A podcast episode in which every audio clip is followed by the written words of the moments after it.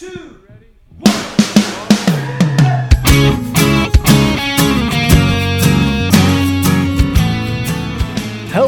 and welcome to Say That podcast. Where your big questions get real answers. My name is Matt King. I'm your host here in the city of Chicago, and joining me here is Glenn Fitzgerald, the founder of Mission USA. I am excited. That does not sound sincere. It is not. Well, I diagnosed that correctly. Also joining us, Jed Brewer, the director of Mission USA Productions. Moderately enthusiastic, but not too much. It's the best we can hope from for Jed. That's exactly right. So joining us all the way from Mercury, Tennessee, one of the pastors of Christ Community Church, Lee Younger. If you're lukewarm and you know it, uh, slightly nod your head. If you're depressed and you know it, just sit there and do the best you can. okay, this is normally the part where uh, somebody starts on some kind of unhinged rant. No, I'm good. Let's go. Let's get down to the wisdom. I'm Yeah, great, that's actually. Yeah. exactly that's- what you say before you launch into like, what if the moon was made of Joel Osteen's teeth or Here, something? look. Let's. You know what? That's a good thing to point out. Let's be honest. Yeah. Some of these emergencies were not exactly emergencies. Sure. Sometimes it's just stuff that we really want to talk about. Well, that's a real breakthrough. And you know, normally Matt wouldn't let us, and we we declare an emergency. The guys. Well, you feel like, you know, as a part of our growth, both as people and as the show, is going to play some more, you know, maturity. That's where, right. you know, we're just going to, we're not going to waste people's time. yeah, We're that's gonna, that's you the left you're baiting me with, and the right's coming. No, I can it- feel it. As as the apostle as the apostle Paul said, when I became a man, I put away childish. Thank exactly you. right. That's So, exactly right. let's- I'm wearing a Batman T-shirt right now, so I'm not sure that can entirely apply to me. But No, I, you guys. I, I think you know it's it's, and I know it's frustrating for you trying to do the show. well, thank you. a lot of monkey shines going yeah, on. Yeah. so, you You- know. You've been patient with us, and, and Yeah. we need to, to honor that sacrifice by actually, you know, going ahead and growing and shifting a gear. Well, I still don't trust it, but I'm going to gently push on sentence by sentence Do until it. somebody erupts. Yeah. Yep. sounds Um, good. Like the we've never done it this early in the show, so it's a little. If you normally fast forward to this part, we're really throwing you off. Uh, Bridge Box comes out every month. Oh, yeah. Okay, No, like we would make a Bridge Box about how to make fun of your pastor shirt. Nothing. No, to the contrary, it's all Bridgebox is a perfect way to begin starting a ministry. If you've never done Yep. giving before, this is a really great way to begin. Right. It Yep. helps to support all of our deacons are funded through that. We think it's fantastic. Get a lot of cool media to help with your walk. We think it's great. You should sign Yeah. up for Bridgebox. No definitely. questions. It's the way we all feel. So missionusa.com slash bridgebox, eight dollars a month is all those things uh Jed said. That's Yep. uh okay. Gonna jump right to our first question here. Huh? Yeah, no, let's, do it. Let's go. do it. Okay. First question comes in anonymously. It says, Hey, say that. I'm a longtime listener, and my husband and I have just found out that we're pregnant. Surely someone Well, it's Okay. wonderful news. It's Wonderful. fantastic. Great. We life is beautiful. It's a gift. Yeah. we are super excited and wondering if you have any advice for these first time parents. Thanks so much. Sounds good. Okay, I think we're a little shorter episode this week, but I think well earned. Uh, Glenn, why don't start us off? Well, yeah, it's it's great that uh, you're you're you're pregnant. As Jed said, it's Absolutely. a blessing. And off of that, I declare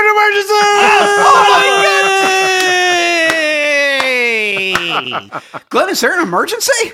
it's an emergency. No, it's a this the look of despair on on Matt's face is awesome. I'm a broken man. Well, let's get into it. Uh, Uh, really? Look- yeah, I'm excited now. Look, It's going to be in the corner of the fetal position if anybody needs me. uh, we've said it before, and I've I've suggested we put this on all forms of merch and advertising for the Say That podcast. We make babies. Clearly. Easily. Uh, we are definitely not putting that on any merch.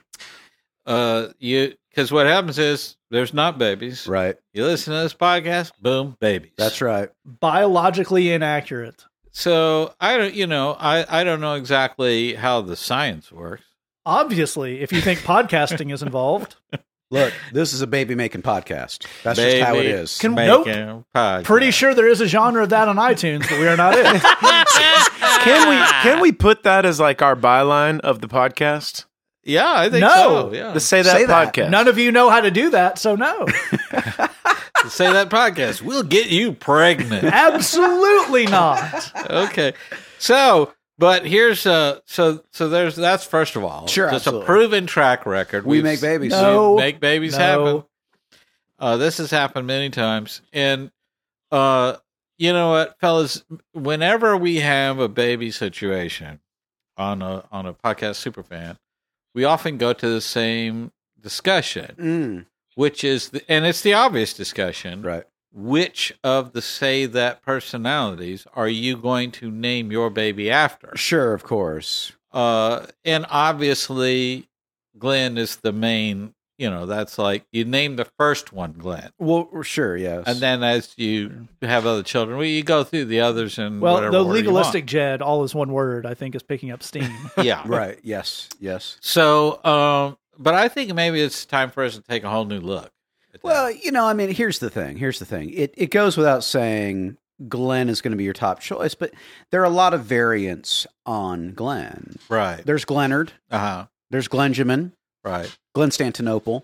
uh huh. Which of these are we going to land on? it's Glenn Stanbull now. Uh, that's right. Um, how are we? How do we decide? We, yes, we want the shortened form to be Glenn. That that goes without saying. it's, and also if it's a girl, Glenifer. you know. Sure, yes, Glenn Jamina. Yeah. Uh, but how do we? You know, we want to. This is the thing. If we pick the wrong name, we've basically doomed this child. correct. That's the key thing that we want to do. Your your first time parents is we want to heap as much fear on you as possible. Right. So Right. we have to get this detail right and immediately. Yeah. Um. Otherwise, you know, we go from like Harvard graduate to not Right. that. Uh, this is right. why So- Jed is the only person who's been uninvited from the maternity ward for quote making fun of the baby's names. what? Terrence? Terrence ruined. Out. Call it. I mean, if you want your child to be more of a Yale student, then sure, Terrence is fine. Yeah. Yeah. Well, so yeah, I think uh, you know uh, what other suggestions do we have?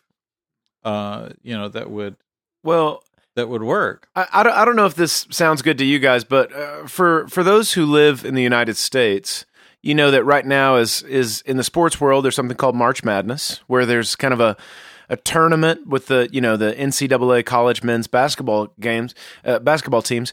We could have like a tournament of like a bracket style choosing with Oh. all of the all the thaters out there, all the all the say that super fans, all the listeners that you kind of choose your names. We set up a bracket and then we kind of decide what this person's baby is named, and they have to go with it. That Oh, I love sounds great. Yes. yes. Because really, should the naming of this child be up to the parents? no, definitely. not. Yes, legally and ethically it should. I mean, you know, And here's why. If it's a girl, an obvious choice, Glendarella. Right? But how many parents are actually going to have the courage of their convictions to do what they know to be right? I feel like that's going to be a low number. like everyone on the internet, when you say courage of their convictions, you mean stupidity. yeah, like think of how many times you know the the the, the parents have named a child something, and they tell you what it is. Think about how many times this is for real. Yeah. They say, "Here's the name of the child." You go, Great time to remind you that people we know in real life listen to this podcast. So So when they tell you the name of the baby, you're always thinking the same thing, which is like, That's oh, lovely. "Oh, Yeah. So, oh well, okay, I guess you know. the statements of Glenn Fitzgerald are not supported by his co-host on the Say That podcast. who Meetings. Your baby Meetings. name is lovely. yes. Here's what I'm saying. Like you ever know that couple that gives the, the baby an old lady's name? Okay, we're getting specific now. Calling out real people with real names they may have for life now. I'm just saying, you know who you are, and if you'd come to me, you wouldn't have this problem. Yeah. Yeah. Now here's I, I have a concept. I have a thought because obviously, yes, we want the the emotional payoff of um, a Glenn-ish name, but we also need that sweet, sweet cash. And as I understand it, having a baby can be a little bit pricey. There's a lot Uh-huh. of stuff to buy. There's a lot of stuff to spend money on. Right. I'm talking about a onesie that's just Glenn's face. Right. That's uh, kind of yes. NASCAR style. Exactly branded. right. You're talking about branding, yeah. I'm that's- talking about branding. I'm talking about Yeah. the say that onesie. I'm talking about the say that crib. Right. The whole thing, man. Right. Say that pacifier. Right. Putting the wisdom in your mouth. Nope. Wow. Yeah. That's Double right. nope. Yeah. Uh, you know, kind of, you give the child a laser pointer. so Yes. you just uh, makes it really spiritual. totally. Here's what I'm saying off of this, and now we've hit on an amazing idea. Lay it on. Almost certain we haven't. Now, uh, I they ha- I don't know if they have this. They may have this overseas, but here in the states, uh, if you have a stadium, Yeah. one of the things that they do is they sell the naming rights Sure. absolutely. to Absolutely. the stadium. So it, you know, the the my beloved hometown Astros play in Minute Maid Park. Sure. Yes. So it's you know like you the- think orange juice, you think Houston, Texas. That's right. So, um, you know, that's uh, you you you know you can name it whatever the thing is, and then you that's the name of it. That and then you, there's money. Right. That's why I'm talking about loot. Yes. So, uh, we could have like a baby named subscribe to Bridgebox today. Wow. Yes. Sure. That it's a rolls little off the tongue. wordy, It's a little wordy. but you know that would be like boom money. Yeah. I like it. I like it. Sure. Well, the other big branding thing is in the sports world is you know it'll be whatever it is, but there's like a presenting sponsor. you Yes. know. Right. Brought to you by. Yeah, it's the Tostitos Fiesta Bowl. It's the Right. World Series brought to you by Ford, whatever. Uh huh. So yeah, we could it could certainly be Sarah brought to you by Bridgebox. Yeah. I love it. that. I love it. Yes. Yes. Very strong. I think uh, I think we've got ourselves an amazing idea. Yeah. Yeah. I feel very good about all of this. Baby branding, but not that kind of branding. baby branding, that's bad.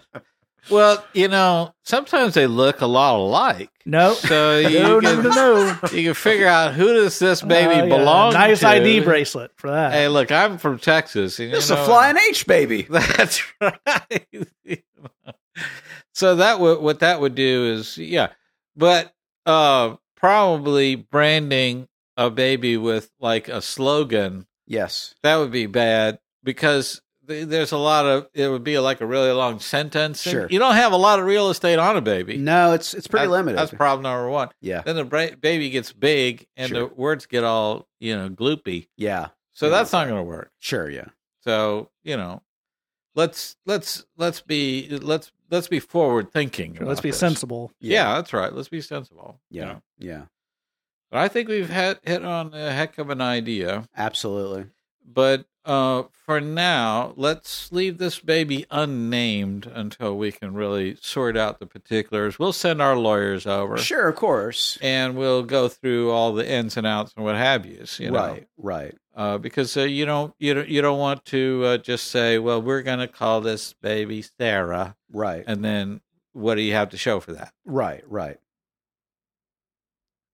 Well, on that basis, perhaps Yeah, you might want to declare that we had a state of emergency that at this point is nothing comes to mind. no, I'm I'm good. Nothing, nothing at all. go ahead and start the show. Everyone's favorite running gag. Glenn f- forgets the bit he's in. and I declare emergency off. Ah, Thank you, sir. Hey. I may not approve of your emergencies, but I do insist on proper procedure within them. That- that's right. Okay, so I'll remind you of the question. We are jumping to our first question. We have all the way to the end. I'll give you some ways to get in touch with us. First question comes in anonymously. It says, Hey, say that. I'm a longtime listener. My husband and I just found out that we are pregnant. We are super excited and wondering if you have any advice for these first time parents. Thanks so much. And Glenn, with hesitance, I say once again, why don't you start us off? Well, naming rights aside, we are are super super excited for you guys, uh, and we know that you're looking forward to that experience. And I'm sure you're getting a lot of advice that you may not really be uh, super stoked to get, and that may not be you know all that great.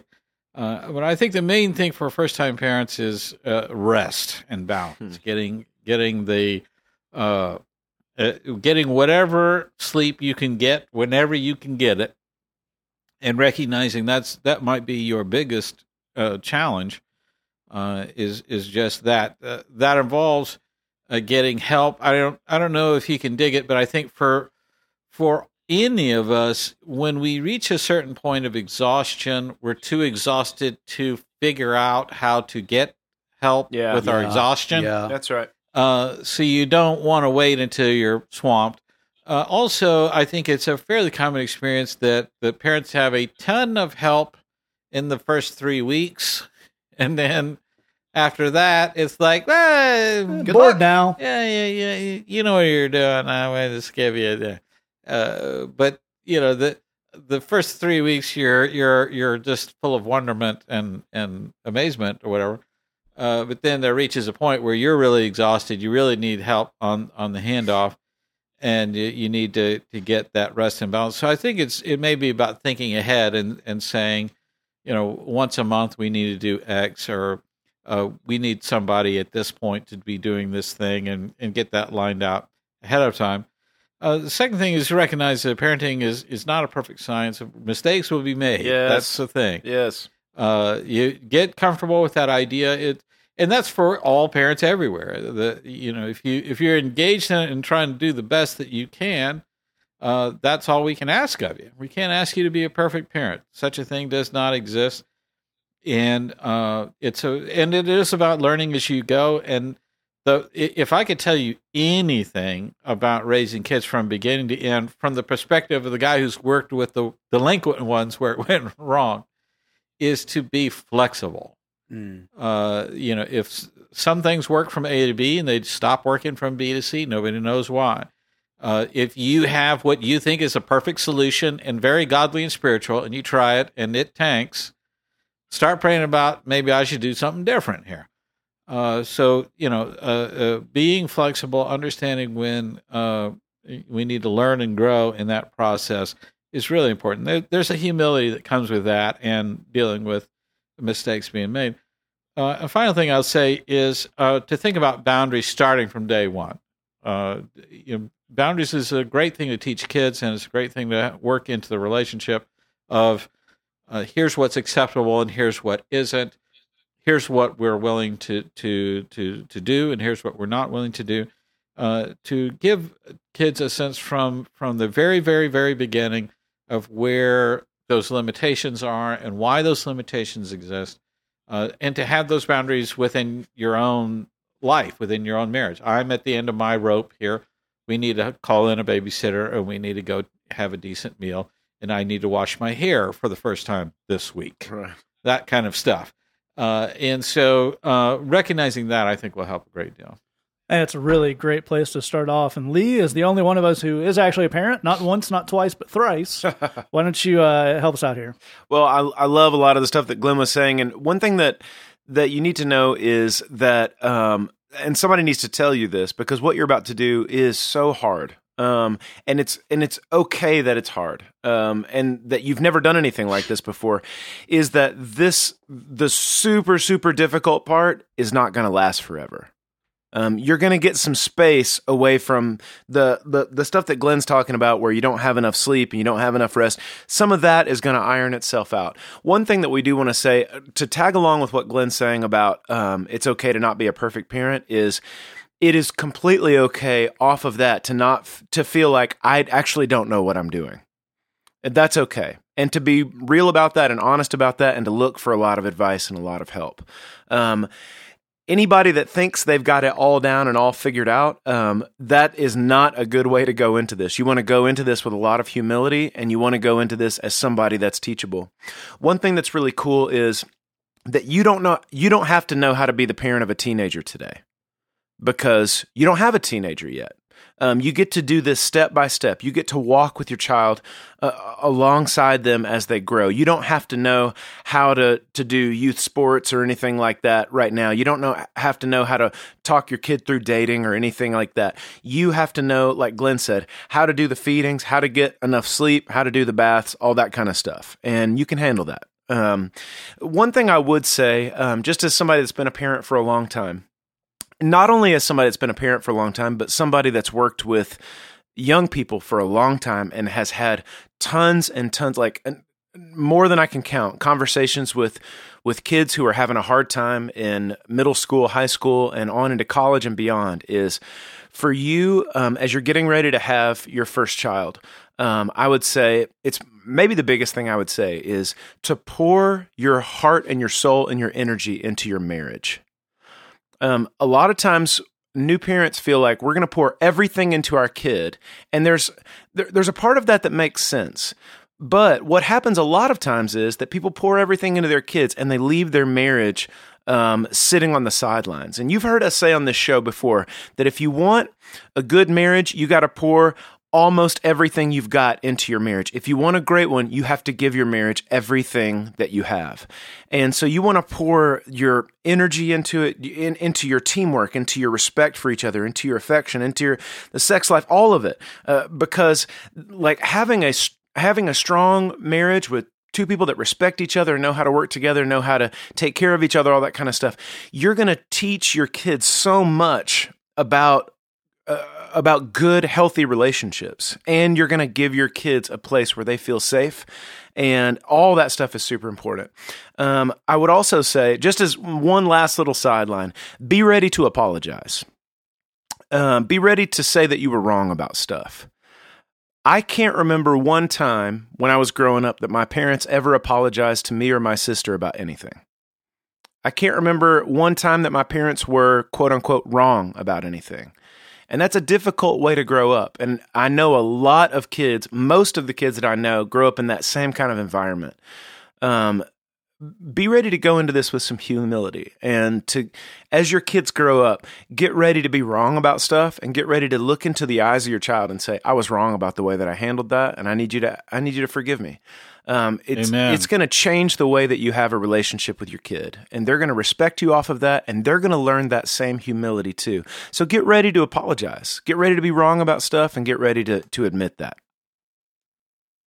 Absolutely right. I think that's really, really fantastic stuff. And Jed, I'd love to get you to close us out here. Now, uh, one recurring theme on this show Yes. is we tend to make fun of uh, white Christian men for talking out of their rear ends on things they know nothing about. Yes. So, in a in an example for us all, I believe you have asked someone who actually knows what they're talking about on this subject for input. I have indeed. In the spirit of humility, I don't have kids. I mean, you, you can or pro- have you counseled a lot of parents in the same way that Glenn has?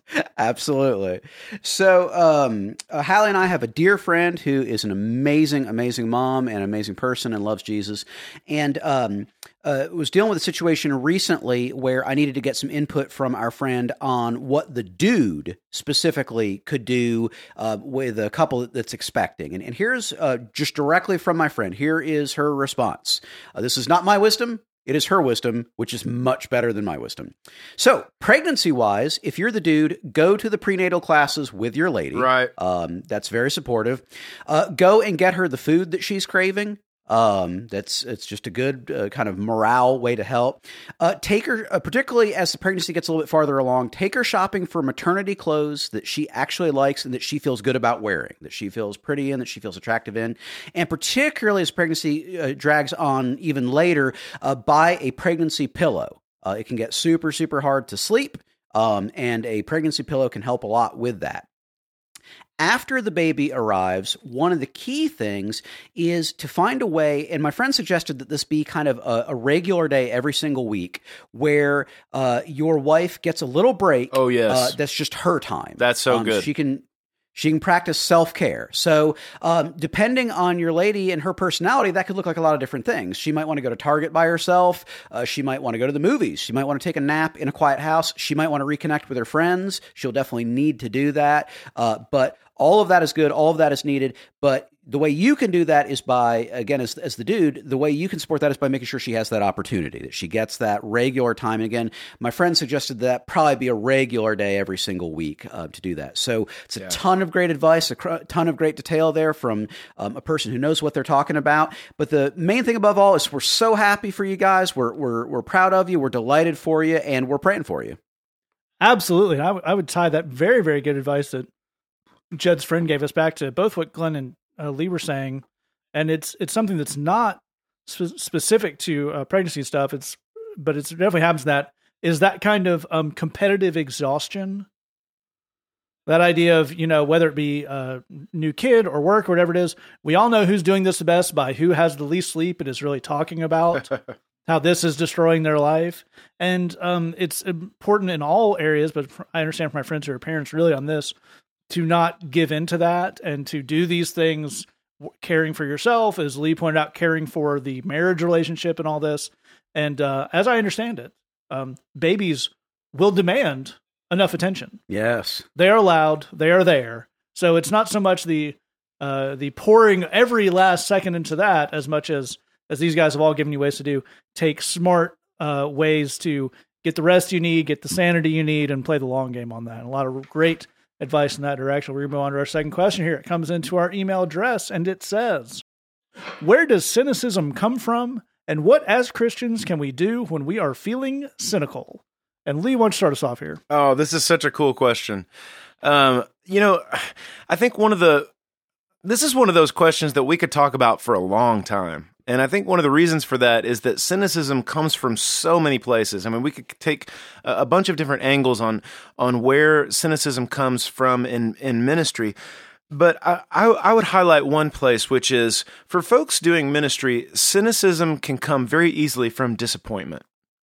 Um, and basically, the, the disappointment that you can have it comes from like unmet expectations. And obviously, the what we want to do to counter that is we want to have good expectations for what we're going to actually see from ministry, what fruit we should be working toward. And the way that we do that uh, so often is we find other people who have done this thing longer than us and we talk to them about it. And we ask them, what is it that I should be working for? What are the goals that I should be pursuing? How should I be pursuing those things? And how can I know when I'm getting there?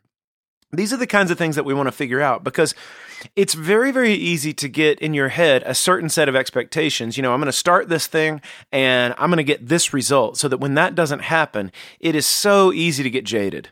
It is so easy to feel like nothing works. Um, I suck at this and nobody cares about what I'm offering or whatever it is. So we want to have good expectations. And one of the ways that we do that not only is making sure that we're in communication with and seeking the advice of people who have done this for a long time, but especially in terms of ministry stuff.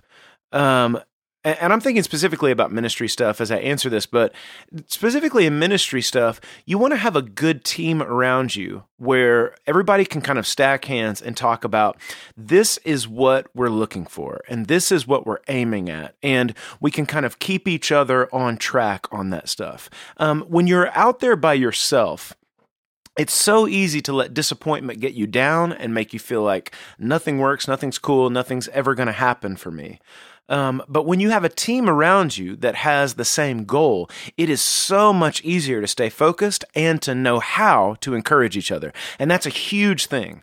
Knowing how to encourage the people around you and having people around you that that know how they can encourage you. That's a huge deal. There's a place in in the book of Hebrews that um, that talks about how Abraham saw the invisible God. And so much of the stuff that we are working for and that, that our faith is made up for is stuff that you can't see. And we have to learn how to, we have to learn how to do like Abraham did and see the invisible one. We have to learn how to, how to reach for stuff that other people don't care about, that other people don't see. I'll give you a quick example of that. So, uh, Christy and I support um, uh, the the work that that these guys do at Mission USA, and one of the things that they do is that they'll send out like a kind of a, a ministry update every month, and they'll kind of tell us about the work that they're doing, and by telling us a little vignette, a little story of something that the Lord did this month, and it would be really easy from the surface or from the outside to think like, oh, that's a nice uh, that's a nice story about someone who got the help that they that they needed. But then what they'll do at the end of that letter is they'll turn it around and give you the perspective of what this means from this from a spiritual sense, how big a deal it is. And then they turn it even farther by saying, and that's because of your help. And all of a sudden you're feeling like, wow, I was really part of something that's huge and important. And if I didn't have that perspective, if I didn't see invisible stuff, if I didn't know what I was looking for, it would be very easy to be discouraged. It would be very easy to not see how this huge thing that's such a big deal. And so I think that what we need to have is we need to have clear and good expectations about stuff. We need to have people around us who understand what we're about and can encourage us and that we can encourage as well. The, and we need to learn how to see the things that matter. When we start to build that kind of stuff in, then we can fight the cynicism that comes particularly from dis- disappointment or unmet expectations. That's a really cool place to start this off. And Jed, where would you take us next? I love everything that Lee said. Um, let's let's actually that's a, a great kind of very broad uh, uh, kind of establishing shot view. So let's now draw the camera in a little bit and get a little bit more detailed. Um, cynicism is specifically, if you look up in the dictionary, it's specifically a distrust of motivations. Is actually what what is cynicism kind of colloquially, when we use that word, we tend to combine a distrust of motivations with skepticism, which means just a doubt that things are true, with pessimism, which is a doubt that things will work out. Um, and we can oftentimes kind of lump all those together and we just call it cynicism, but those are actually three separate things. And we kind of need to look at those a little bit differently. So, for purposes of this, let's just look at cynicism, that is, doubting people's motives. You know, if somebody says they want to do something, and I assume there's a bad motivation of why they want to do that. Well, now, the interesting thing is when I deal with young Christians, they are, generally speaking, the most cynical people I ever talk to in terms of the true definition of cynicism. But the people they're cynical about are themselves. They are mm-hmm. convinced that everything they do is being motivated by bad motivations. Yeah. They have wrong, bad, dirty motives, and they shouldn't do any of the things they want to do because it all comes from their wrong, bad, dirty motives. Would you say that their motives are duplicitous? Uh, definitely duplicitous. That's a real example we had from a friend who was talking about his going to Haiti on a regular basis to do actual real ministry work there. Yeah. And his take on that was I know that my prayers about this are duplicitous. Yeah. Maybe yeah. not. They're they're That's not just good. That's a good thing. Here's we're you know there's a lot of times where people try and bring up theology and it's really not relevant and it doesn't really help. This is one of those moments where actually it's super important. So we're going to dig into it for a second. Um, there is a fundamental doctrine to really any reformed theology, um, which would roughly speaking describe all of us on this podcast, and it's a belief called the depravity of man, and the idea about and and some would even say the total depravity of oh, man. Ooh.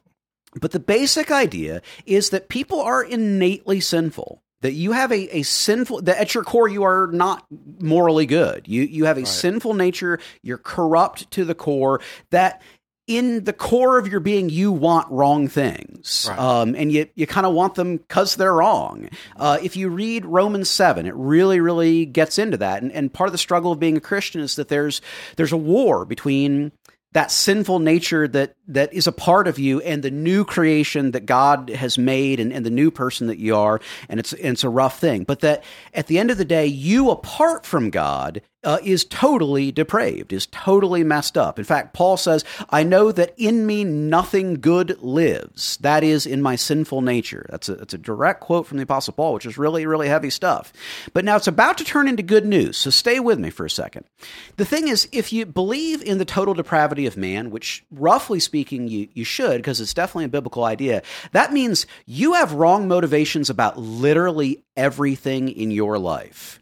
You right. are not capable of doing anything without having at least a little bit jacked up, messed up, wrong motivations. Right. So you can have a, a, certain small amount of selfishness in everything. Exactly right. You're actually, I mean, again, the biblical view would be you are not capable of doing anything from 100% pure motives. Right. You you don't have that gear, and, and neither do I. You have some degree of, as you put it, selfish motivations in literally every single thing that you do.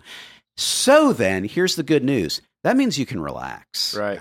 That that means you can calm down for a second because we actually don't have to worry about which are the things that I want to do out of pure motives and which are the things I want to do out of bad motives. Part of you wants to do all of it out of bad motives, no matter what it is. Go on the mission trip, bad motives. Stay home for the mission trip, bad motives. Right. Go go help at the jailhouse. The worst motives, the most terrible motives. Right. But here's the thing about that cynicism, again, that always assuming bad motivations is it keeps us, it gives us no insight it keeps us from having any wisdom about what we're dealing with, about the situations that we're dealing with. And wisdom is actually the thing that we need. Our question asker said, How do we, what do we do as Christians when we're feeling cynical? A big part of what we do is we search for wisdom. Here's the real problem with cynicism is it feels like it's telling us something insightful. It feels like it's giving us wisdom and depth and insight. It's not at all. No. It's in in fact, it's telling you something that's kind of laughable. It's saying there's probably you probably have some bad motivations here. Of course you do. You have bad motivations about everything. That's theologically a necessity. But it's not giving you any wisdom of any kind. For example, cynicism never answers the question, is this a good idea? Right. Like, does this does this make sense? Is this a well thought through idea? All it does is it says you want to do this for wrong reasons because you're a bad person, so feel bad. Well, that's that's not helping you make godly decisions. That's not helping you do godly things. If we accept that we're sinners, and so of course we have some degree of bad motivations about everything. So you know, yes, there's something to be cynical about. Then we can move on to saying, but what else is true? What is God trying to direct my attention to in this? Where is God trying to get me to look? What is God's perspective, which is what wisdom is? And how do I access that? The more wisdom that we can get from the Lord, the more we can move away from cynicism. I think that's a really fantastic point. And Glenn, uh, one of the things Jed was was ending with there, which I would love for you to pick up on, is this idea that one of the the more seductive things about cynicism is it seems like a really realistic, totally level-headed and reasonable reaction to I don't know everything that's happening all the time. Yeah. So that and that's kind of true, but it is also uh, not helpful for all the reasons that Jed and Lee lined out. So what do we do with those two realities? Well, uh, first and foremost, uh, cynical people are right a lot. Yeah. Uh, and and maybe more to the point, as Jed laid out those definitions, pessimistic people are right a, a whole lot of time. Yeah. If you just say, It probably won't work out. "Yeah, the world is full of schmucky people acting schmucky," that's the safest bet there is. Somebody's going to do that. But now, part of that is the time element. You know, if you wait long enough, these schmucky people get their comeuppance and they get a clue and they make changes and whatever. So then uh, an optimistic person would say, well, see, I'm right. You were wrong to be pessimistic about that. Uh, the, the truth is, both of those people are wrong. They're both not looking at the actual wisdom that God is offering in that situation. They're taking an emotional inclination and using that to navigate through the world. So, a cynical or pessimistic person, uh, again, as Jed laid out those definitions, and I think that's a lot of people think pessimistically, and, and, and as you say, conflate those two words. But a, you know, a pessimistic person says, "Well, um, I don't want to get my hopes up Mm-hmm. because that makes me vulnerable Sure. to then they go crashing down. So if I just assume everything's awful in every way all the time, then I'll never be hurt. That's not wisdom. That's avoiding reality. And this uh, an optimistic person is the same way. They don't want to have to make hard confrontations, make decisions, uh, and and alter their life because something's a bad idea. So they just think positive about it. It's just going to be blessed. Everything's just blessed. Well, you're just blinding yourself to what's going on. Right. That's uh, it, the thing is that uh, wisdom and hope go hand in hand. All the virtues that God offers us all fit together. Uh, it, it, the more wise you are, the more hopeful you are at the exact same time. Uh, uh, optimism doesn't have anything to do with wisdom, so that that's the difference between optimism and hope. Uh, hope takes into account, yes, it is screwed up, and yes, there are schmucky people in the world. They're going to do schmucky things, but here's the hope, and here's how things will will will work out. Given that, I think we off of that we have to be mindful of who we're hanging out with. I think we take on the attitude of the people that we're around. And if you're around people who are just really negative, whether that be, you know, politics stuff or just social stuff, God help us, you know, racist type stuff or whatever, whatever else it is, xenophobic stuff, you're going to pick up on that a lot more than you think you will Mhm. off of that. Uh, it's important to recognize uh, that God is on his throne. He is in power. He is going to have the last word. It's going to work out exactly the way he wants it to work out. You need to figure out what's happening with that. What's happening with the world and your take on it and your opinion on it and your emotional druthers on that are not going to lead you to any form of wisdom. We had to see things from God's perspective. And that's where wisdom is. If you get that wisdom, you're going to have that discernment. The Bible talks about that, that this idea of discerning what the truth is. Uh, it, you know, it uses a similar word to uh, to to the word that we would use to to talk about judgment, but it's a different word where it talks about going all through something and seeing all of its parts. What parts are good? What parts are bad? What? How is this going to go? What's going to develop? All, all of that, taking in the whole picture, and the, we would translate that perhaps into the word of ju- of discernment. That's what God's calling you to. I think that's all really, really fantastic stuff there. And uh, cynicism, uh, one thing I would add to that is that cynicism is a lot like other things we talk about in that it is not really, as, as Jed pointed when he walked you through all those things, which are a very good and complete definition of cynicism, those are all lack of other things Mm-hmm. In that cynicism itself is is not a deviation from a zero. So to not be cynical, as as Glenn's pointing out here, is not to just get back to a kind of point of stasis from which we can see the world. You have to um, replace that with something. And we talk about how there's no such thing as wanting to not be fearful. You have to want to be courageous. In the same way these guys laid out, and I think hope is exactly right that Glenn gave you there. And this is actually um, we referenced this during the emergency, but this is if you look at 1 Corinthians 13, starting in verse 11, uh, Paul says, When I was a child, I talked like a child, I thought like a child, I reasoned like a child. When I, came, when I became a man, I put the ways of childhood behind me. Now we see only a reflection as in a mirror. Then we shall then we shall see face to face. Now I know in part, then I shall know fully, even as I am fully known. And I think there's a lot of that uh, thinking like a child, reasoning like a child. Um, to say, well, sometimes stuff doesn't work out, so everything is terrible, man, and you know nothing cool ever happens. That's that's a childlike point of view. Cynicism. I say this as a person who's deeply cynical and working on it. Cynicism is a form of pouting a lot of times. Now there are some people who've been through atrociously uh, horrific and traumatic things, and their cynicism is well earned. But in a lot of cases, it is a certain amount of well thought stuff would be cool, and now it's it's all bull, man. And that's just not a way to do that. And uh, Paul goes on in 1 Corinthians 13 to kind of give us the antidote of that, which Glenn mentioned. Now these three remain faith, hope, and love, but the greatest of these is love. I think to that point, there's not really such a thing as saying, I want to dial down my cynicism. There's only saying, I would like to get more faith, hope, and love. Yeah, yeah. And that's that. The good news about that is that's a lot easier than dialing down your cynicism. If you can look for, as uh, you know, as Glenn is pointing out, things to be hopeful about, things to look into that. If you can look for, as kind of as Lee was pointing out earlier, those concrete things, those things unseen, that's, that's definitely faith, and just people around you that you can love on, that you can bring more love into this situation. That's going to go. It's hard to feel cynical when you are serving someone That's right. in a way that makes them feel loved. And Glenn, one more thing on this. It, super quick. I, I thought of it as soon as I stopped trying to think of it. Uh, the word is diakrino. That's with a K instead of a, a C. Diakrino. Uh, you can type that into your Google and it'll come up. It appears 18 times in the New Testament.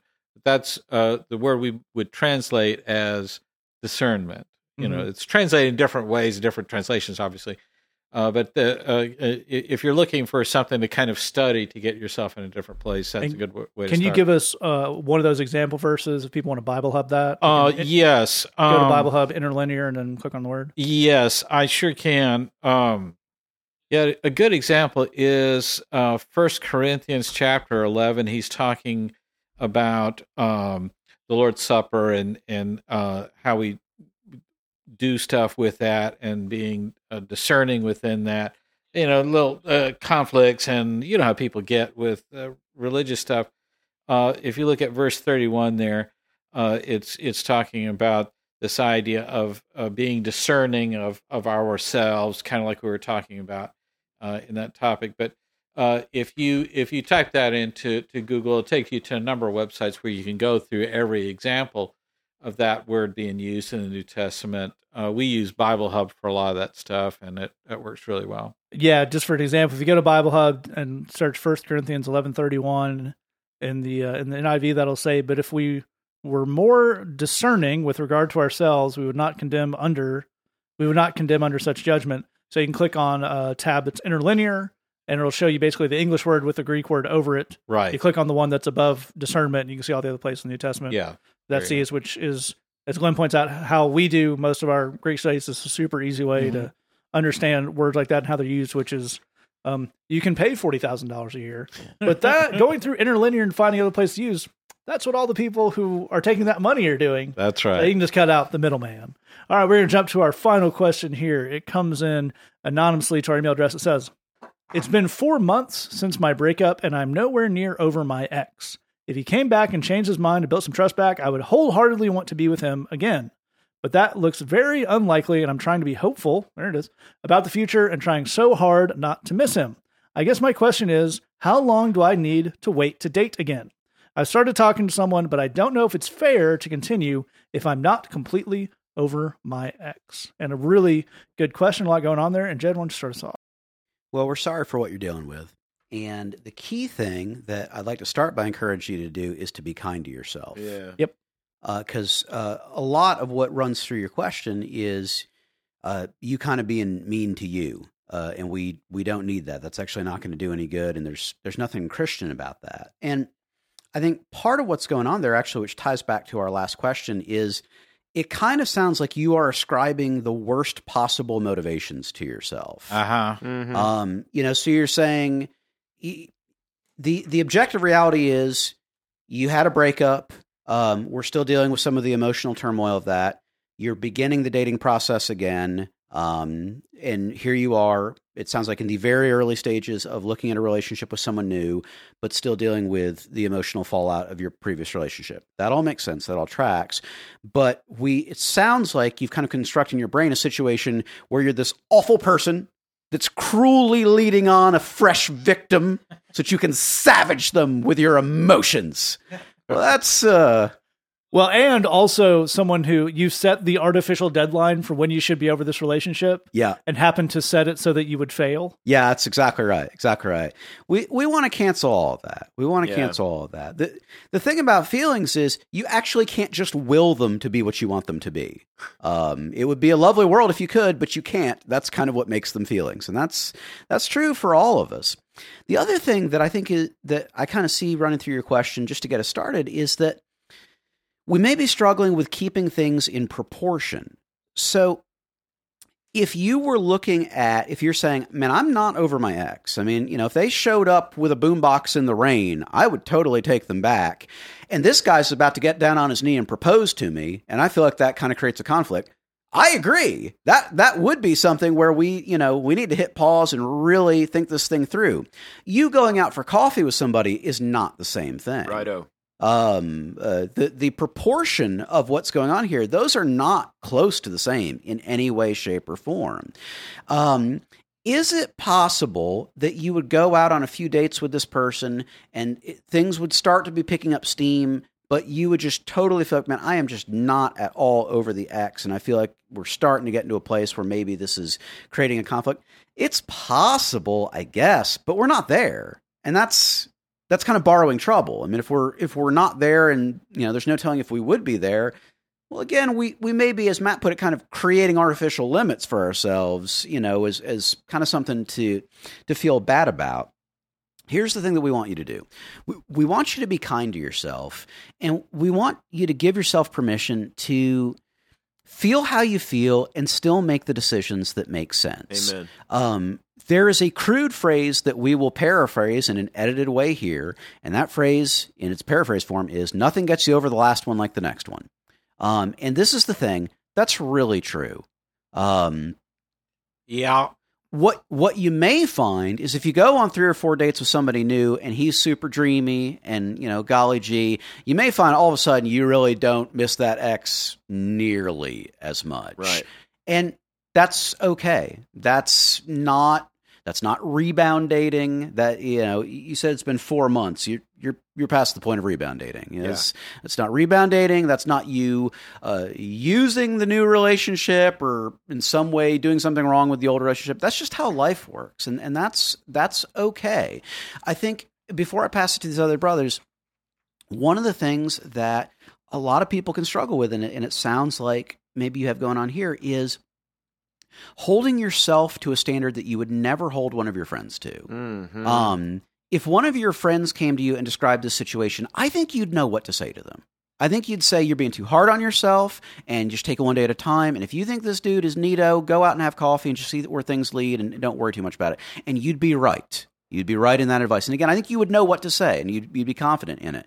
You need to apply that same level of mercy and grace and understanding to yourself. Uh, we always run into a problem when we are being more graceful to other human beings than we are willing to be to ourselves. Amen. Be kind to yourself. God loves you. We love you. There's good stuff coming in your life.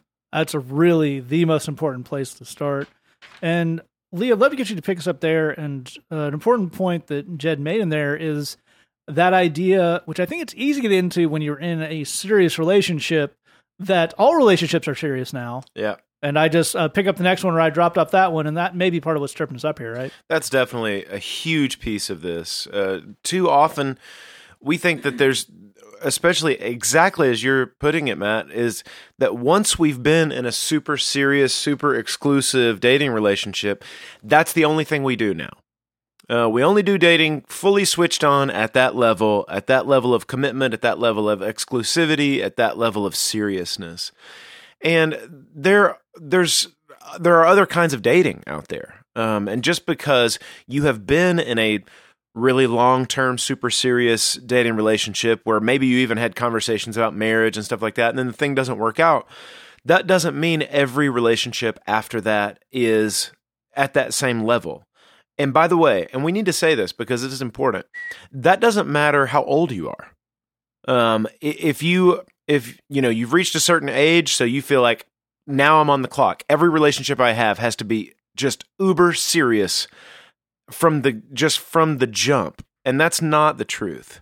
The the truth is that exactly as Jed's saying, going on dates with different folks, having a good time, it changes the channel off of those old feelings. It it gives you different experiences. It does help you move on. I mean, especially when you're going out on you know, you're going out on dates and you have good, healthy boundaries set up, you're super clear about that kind of stuff, then that can actually be a really, really healthy thing. And the only reason to bring up boundaries in this, it, I mean, we bring that up to say, you know, it is easy to get super unhealthy super fast. But if you have, if you know the the way you want to handle your business and you make that all that clear i mean this can be a super fun thing just to go out with different folks meet them hang out have a good time um, learn what different people are like. This is it's basically a whole different animal from the situation that you were in. You were in a serious committed relationship and now you get to date. And those are two different things. But what happens is we get this feeling of now I've achieved this level. It's almost like you level up in a video game and now this is your this is your experience level, this is your whatever, these are your hit points. Now you have to be this way. Um, in every relationship. That's just not the case. I, I love the way Jed put it of being kind to yourself. The other thing is is to realize that it doesn't make you less than to have you know, just casual dating kind of experience, that doesn't mean that you have now reverted back to something, um, something less, um, something more immature, or something, you know, that that that doesn't count as much, or something like that. We need to cancel out that kind of stuff as well, and say that this is a normal, it's a good part of the process, it's a healthy thing, it's not a less than thing, it's not an immature thing. This is a good thing, and it's a good next step for you. Absolutely right. I think that's a fantastic place to take it. And Glenn, where would you close us out on this? Well, I think let's talk a little bit about the goal of this getting over it part of this that you're focused on. Uh, and this is going to sound maybe a little weird, but I think the biggest part of getting over a relationship that you've you've ended is to find a way to go through and filter out the bitterness, the you know just the feelings of rejection, the frustration and the the loss of hope and all of that to just filter that stuff out to take a good long look at it and say you know this stinks but i'm letting it go. And what you're left over with that is some really nice memories that there were some really good things that happened and you're able to celebrate that relationship be be happy about the good parts of it you're not ignorant to the parts that were messed up but you're you've taken those and you've kind of put them on the shelf that allows you to look back uh, fondly and enjoy and celebrate uh, that relationship um, the goal of of getting over someone is not to have no feelings about it. That would be weird. Yeah. So if It's also you- not possible. It's not possible. If you if you still have some warm thoughts about this person, that's normal. I mean, that's good in a way. You know that you you don't. You know, it's like that great social philosopher says, "The way I used to love you, that's the way I hate you now." This is not. Uh, that's not healthy. That's not good. You don't want to have just a, an empty hole of nothingness where every time you think of this relationship or something that that's that'd be terrible. That's not what you're, you're supposed to want. So you know, getting completely over someone uh, is really about being able to celebrate uh, those good good times there. Uh, so missing that person's fine. Uh, the other thing is you say in here, uh, you know, I I would want to be with him wholeheartedly, um, if he came back, changed his mind, built back trust, got a haircut, uh, found a better job, uh, had a better relationship with his parents. Didn't do all the things that led to the demise of our relationship. yes, communicated, you know, smartened himself up, plenty of roughage, lots of exercise. Uh, I'd like him if he did all of that. Well, you're talking about a version of this dude that does not exist. you'd you'd be happy to date that guy. Sure, that guy sounds great. That guy does not exist in the world. You you miss the the, the, the the hope and the promise that this guy might be that person, but you know. That's a great point, and we don't know the details. If this is someone who broke up with you, what you're saying is, I would love to be with a version of that person who wanted to be with me, which is kind of a big detail in a dating Yes. relationship. That's the thing is uh, that's that's uh, that's a, a deal breaker, really. uh, so the that- ultimate deal breaker, some would say. That's right. So I I think that's uh, you have to again, as Jed is saying, you have to be fair with yourself to recognize that that it's it. There's nothing wrong with thinking. I I would love to date an entirely fictitious version of this person that doesn't exist if that person existed hmm uh, y- you know, so that's acknowledging that since that person doesn't exist, then there isn't a healthy relationship to be pursued there. Therefore, it's fine to let it go and move on to another guy. Now, if you want to know what's the right and healthy attitude, it's about looking at the next guy and saying, if I see the same signs and I see the same behavior and I see the same tendencies here, I may have a type that I need to be aware of, and I I may need to learn from that last experience. Which again, that's part of the goal of the getting over part is going through it with fine tooth comb, learning, eh, understanding, putting stuff on the shelf, and that sort of thing. So that if you if you see that moving forward, you want to be more discerning. You want to be uh, better armed to make that decision. But I think the the mistake I, I hear a lot of young Christians make is to say, if I do nothing, that that is always better and godlier and holier than doing something. Sure. Uh, I don't read that on anywhere in the Bible. Well, Glenn, I have um, terrible motivations, so it's always better if I do nothing. Yeah, no, that's no.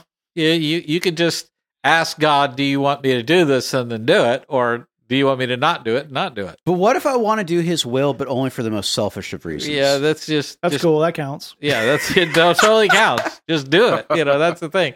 Uh, so we, you know, it's this attitude of uh, repression, denial, um, uh, g- getting myself alone, having nothing to do with anyone is automatically holy and good and right and healthy and whatever.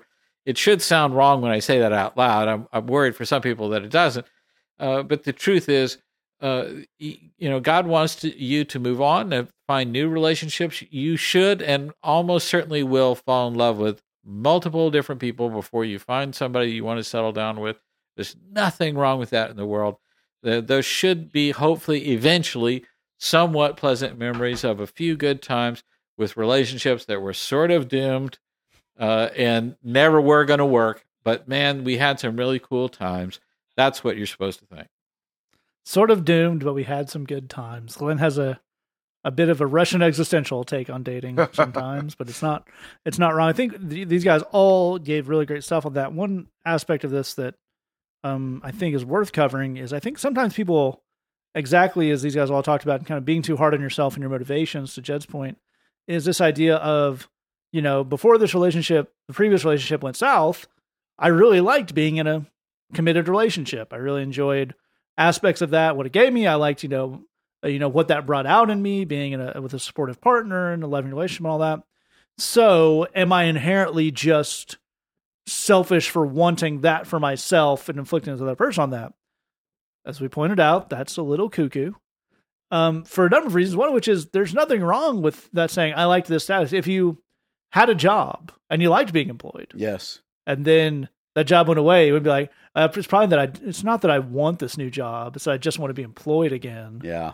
there's probably a little bit of that in there, but if you like the job anyway, these guys kind of pointing out this th- this I think a lot of this is um hinging on the idea that there was this magical alchemic chemistry with this one person and is it is it folly and selfish and kind of a quixotic ideal to chase that again as all these guys have pointed out that's really kind of super not the way relationships work we pointed out before if person A wants to be with person B and person B wants to be with person A and they're both love Jesus and are willing to do what it takes to make that work, a lot of that's going to take you pretty far. Now you need God to get involved in that and we're really not going to get into the ins and outs of the one. We've answered that kind of question before, but this idea of, well, I probably just want a thing that would make me happy.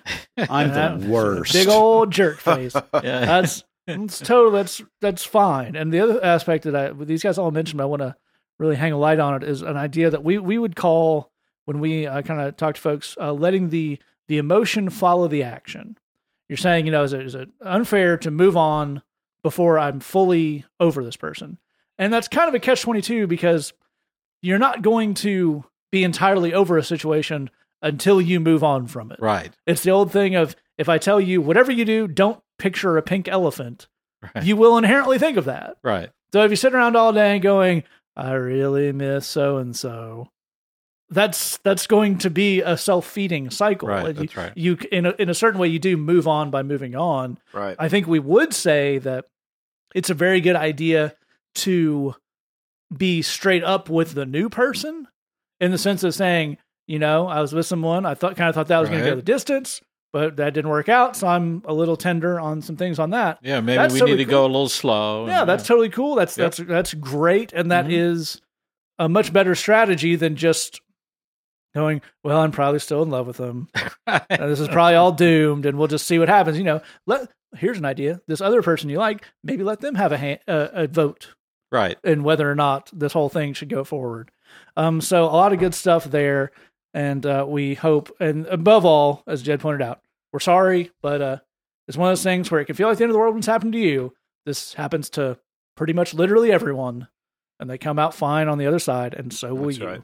All right, if you have a question for us, say that podcast at gmail.com, the Bridge Chicago dot tumblr.com. We're going to take out the song this week. This is from this month's Bridge Box. This is from our friend Thomas Cox Oh. All right. his debut solo effort for Bridge Box. This is featuring his friend Bronson. This is a song called When I Have You. Take out that. Thanks for listening. Just remember, we love you. God loves you. Nothing you can do about it. The Say That podcast offering competitive naming rights for your baby. For example, this is Sarah brought to you by Say That Outros.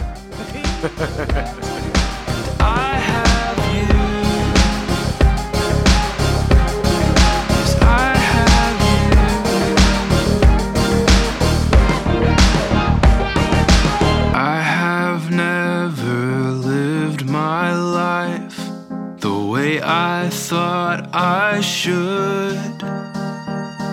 I turned and ran the other way. Thought I was lost for.